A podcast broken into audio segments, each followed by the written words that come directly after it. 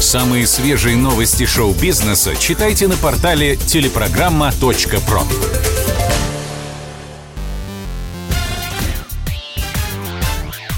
Шоу-бизнес с Александром Анатольевичем на Радио КП. Это новости шоу-бизнеса на Радио КП. И я, Александр Анатольевич. Здравствуйте. Илон Маск раскритиковал сериал «Властелин колец. Кольца власти».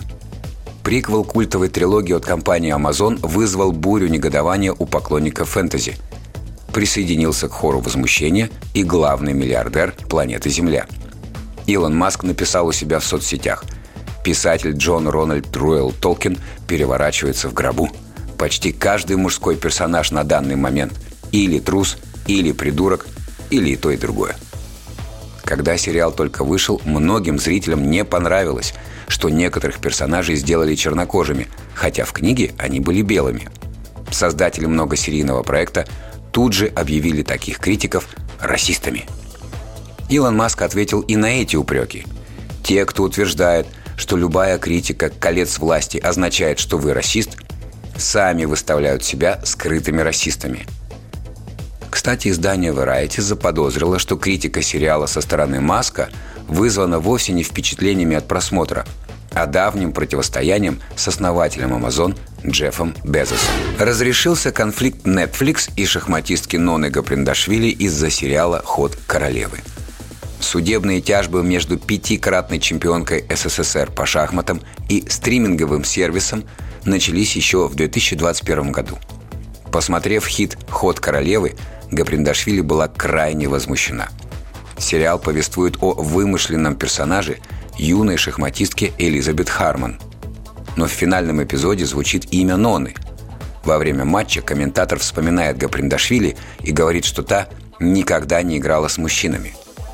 Вот только к 1968 году, когда по сюжету проходит турнир, реальная Нона успела сыграть с 59 мужчинами-шахматистами – Шахматистка сочла это принижением ее достижений и потребовала солидную компенсацию – 5 миллионов долларов. Netflix пытался отклонить иск, объясняя это тем, что это полностью выдуманная история. Однако суд не принял во внимание этот аргумент, заявив, что вымышленные произведения не застрахованы от судебных исков, если они клевещут на реальных людей. И вот 6 сентября дело было прекращено. Стороны довольны тем, что вопрос был решен – заявил адвокат Александр Руфус Айзекс, представлявший интересы Гаприндашвили. В последней серии «Хода королевы» будет перезаписана речь диктора. А сейчас шок-контент. В мультсериале «Свинка Пеппа» появилась однополая семья. Пеппа радует дошколят с 2004 года. Число серий уже перевалило за 300, а само шоу стало брендом. В центре истории сама свинка Пеппа и ее семья, младший брат Джордж, мама свинка, папа свин, а также их друзья и родственники. Недавно сценаристы ввели нового персонажа – одноклассницу Пенни «Белый медвежонок». Она появилась в свежем эпизоде «Семьи». «Я живу с моей мамой и с другой моей мамой», – говорит Пенни о своей семье, рисуя себя, держащейся за руки с двумя белыми медведями в платьях – Перед этим в сети появилась петиция о том, чтобы в шоу участвовала однополая пара. Она собрала более 23 тысяч подписей. Создатели сериала решили последовать просьбе и ввести таких героев.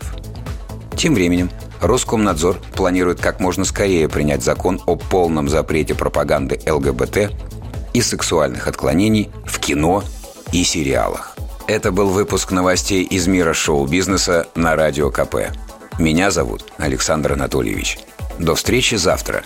Пока. Самые свежие новости шоу-бизнеса читайте на портале телепрограмма.про.